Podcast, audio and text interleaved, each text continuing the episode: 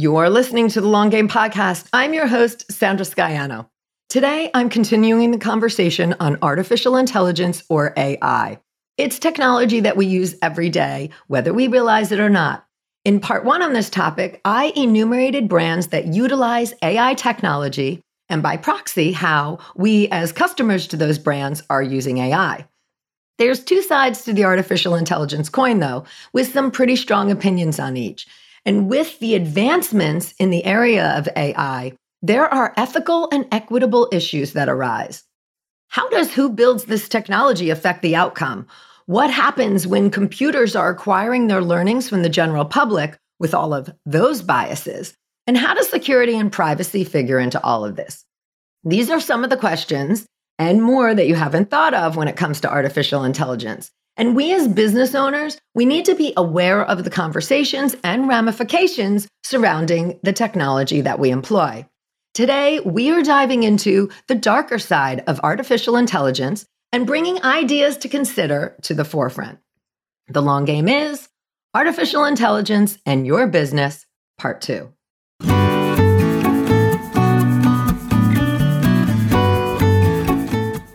You're listening to the Long Game Podcast with Sandra Scaiano. In a world where everyone is doing, it's easy to get lost in a sea of comparison, secret tricks, and promises of overnight success. The long game is my approach to business.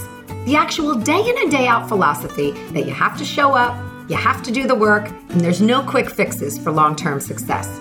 I'm a web designer, digital strategist, and energetic thinker, and I'm here to share the process and lessons I experience with my clients daily who are going through the same struggles of building a business as you are. We'll hear from successful entrepreneurs sharing their long game strategies, and I'm fun, so we're going to have a little fun along the way too. Thanks for being here. Let's get to today's episode.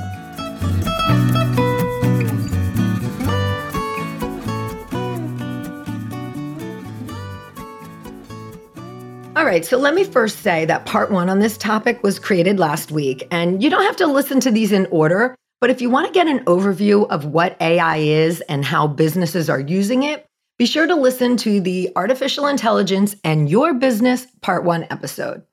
We have established that artificial intelligence is all around us. It's in our entertainment, our healthcare, our transportation, and in our shopping. It's something that we don't really think of unless it's a super techy or super invasive project getting publicity. And it's designed like that artificial intelligence runs in the background of the software and apps that we engage with. Its whole purpose is to collect and analyze data and not be so obvious and front and center. But there are times when it is painfully obvious that we're interacting with it. And one of the most obvious are when it comes to chatbots and our Alexa and Siri device interactions. So, what are some of the darker sides of using AI technology, most notably machine learning here? Well, there are a few. And a recent Mashable story states Meta's new BlenderBot 3 AI chatbot, which was released in the US on August 5th of 2022, is already making headlines, you know, and a host of false statements based on interactions it had with real humans online. So chatbots learn how to interact by talking with the public. And Meta is encouraging adults to talk with the bot in order to help it have natural conversations about a wide range of topics. But that means the chatbot can also learn misinformation from the public too. And in the case of this newly launched chatbot, it has learned fake news and anti Semitic conspiracy theories, among other items. The headline to this Mashable article says it all. It took just one weekend for Meta's new AI chatbot to become racist. Well, let's understand a little bit more about how it works. So, also Mashable referenced. Meta's BlenderBot 3 can search the internet to talk with humans about nearly anything. It can do all this while leaning on the abilities of past versions of the bot, like personality, empathy, knowledge, and the ability to have long term memory pertaining to the conversations it's had. So basically, AI enables machines to learn, to acquire this information, to remember it, and to regurgitate the knowledge all with a little sass potentially. and this isn't the first time these bots have raised ire. A Google engineer was fired for touting their bot had a soul. And in an interview with Wired along the way, he didn't negate that the bot showed racist or sexist tendencies. So the question becomes how do we limit who is teaching these programs? Right. And that actually isn't part of the program in broad based machine learning, you know, and do these companies go in and delete or reprogram the software, you know, to a level that the general public would find suitable? And these insider type questions are things that, you know, we will really never know. But it did come out in, I found in another article in my research that when Google had an issue regarding its photo imagery back in 2014, instead of reprogramming the way that the software was categorizing images, Google just deleted the option for one of the categories. So, you know, the bias was still there. It just didn't have a place to put it, right? And you know, this technology, it's moving so fast in terms of development, you know, which is equally adjusting for errors, but also opening, you know, the software up for new paths of critique. And all of these big companies that are developing and using AI, they all face the same biased AI issues because the software, programs, and the platforms that are being built they are built in a way that replicates the biases of the almost entirely male, predominantly white workforce that are making it. And from a New York Times article, a quote from Dr. Timnit Gebru, founder of the organization Black in AI, writes I'm not worried about machines taking over the world. I'm worried about groupthink, insularity, and arrogance in the AI community, especially with the current hype and demand for people in the field, she wrote. The people creating the technology are a big part of the system. If many are actively excluded from its creation, this technology will benefit a few while harming a great many. And Dr. Gebru was later hired by Google and worked with another woman, Dr. Margaret Mitchell, on a group dedicated to ethical AI inside of Google. And, you know, that was a light inside a tunnel of sorts until Dr. Gebru said that she was fired from Google after criticizing Google's approach to minority hiring. And Dr. Mitchell, who defended Gebru, was removed as well. So, you know, more of corporations in charge, keeping the status quo, it seems, you know, especially in the tech sector. And it's a problem that really will take a revolution to solve. And it's why we must give heed to the growth of this technology and it's used in existing systems that are known to have or known or to have the potential to oppress, such as the criminal justice system and policing. So, you know, yeah, I went there. I had to go there because for all the good, the optimized streaming of your Netflix shows, being served up product suggestions, and using your voice for queries, there is a very real opportunity for things that you do not agree with to be at work. And this is why we need to support diversity in tech and why we need to advocate and push for STEM in every school, no matter the area. And it really does start way back there. All right, I'm going to shift gears now. In part one, we went from big business, uh, talking about big businesses, to some lesser known companies that we small business owners may interact with and employ for our businesses. So let's talk about some cons, so to speak, or conversations to be aware of in that area. We talked about artificial intelligence making its way in copywriting and content apps and platforms. And I have been testing out Jasper AI myself to really get a sense of the experience. And the real con by writers and those in the industries is, you know, they say that these platforms are not a replacement for human writers. There's also a worry that that will replace humans and take over their jobs. But I don't think that AI is a replacement for human anything. You know, it's so interesting that computers can quote unquote think of sorts, but they will never compare to the nuances of human interaction and creativity and conversation. And all of this works, these platforms, this content and copywriting software, it works because AI is pulling from millions of data points on the web, you know, things that are already existing. So it appears to think when really the programs are accessing data, organizing it, and spitting it back out to you to answer your query. For copywriting use, it can be a launching off point. You know, it can be an idea generator, but nothing that I have pulled out from machine copy is close to being ready to use without the infusion of my own thoughts and personality. And, you know, after experiencing it now, I can see how some run of the mill sites and creators can take what is produced in these copy and content platforms and use it verbatim. You know, those websites and that content is just as bland as you imagine. And to truly engage the audience who is reading, you know, we need to invoke our personalities, our own insights, and our own stories and examples to what we are creating.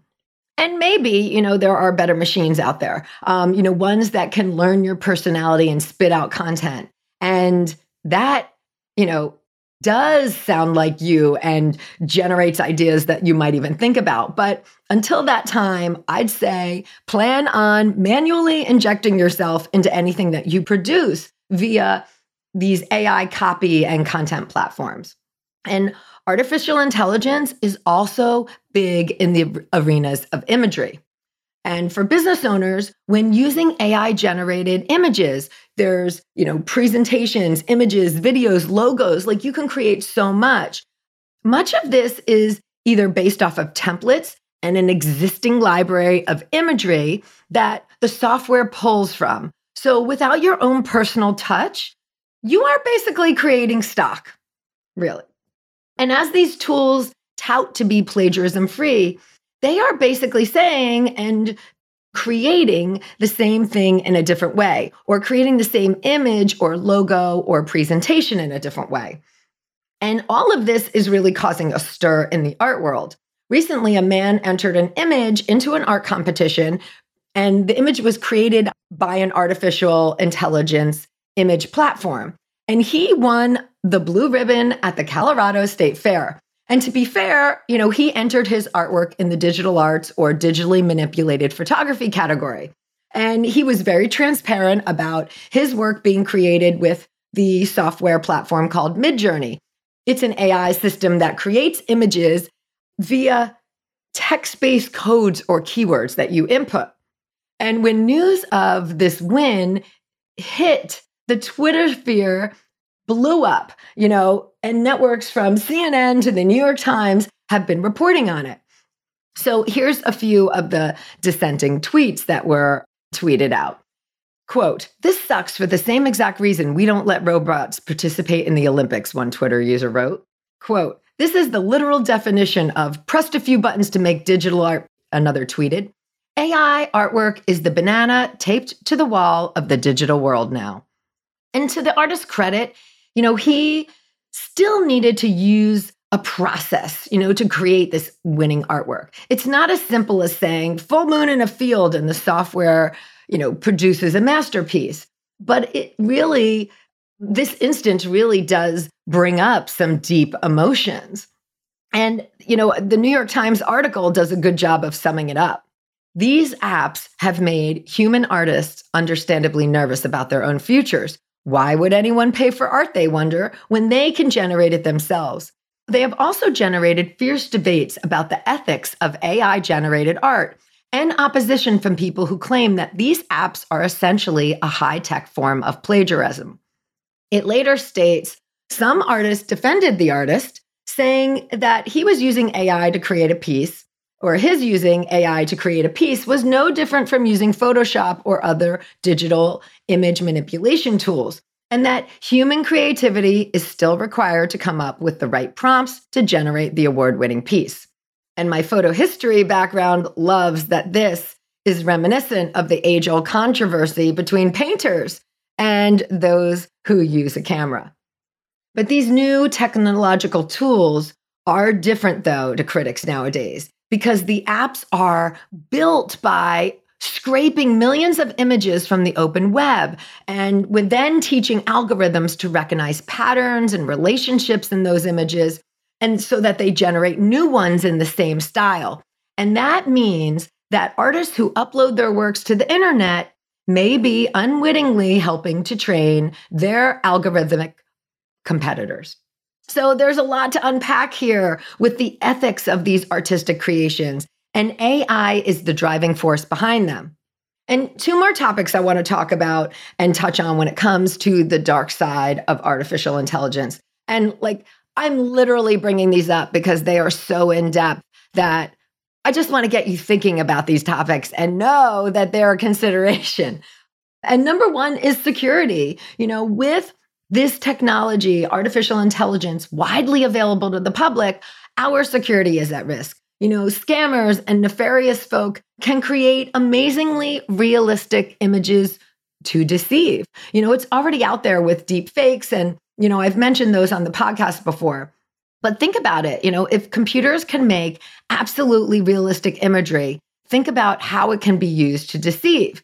And also, even in the in the chatbot instance, you know, you there can be fake chatbots that are made that you're giving information to and entering your information in. So identity theft is a option there or an, an opportunity for identity theft there. And lastly, I want to mention privacy. You know, this is a huge issue that, again, I can only scratch the surface on of this episode, but, you know, I would really be remiss not to mention it. With AI powering so much, this again backs into the equitable development and use of this technology. And according to the Brookings Institute, much of the most privacy sensitive data analysis today, such as search algorithms, recommendation engines, and ad tech networks, are driven by machine learning and decisions by algorithms. As artificial intelligence evolves, it magnifies the ability to use personal information in ways that can intrude on privacy interests by raising analysis of personal information to new levels of power and speed. I mean, think about it.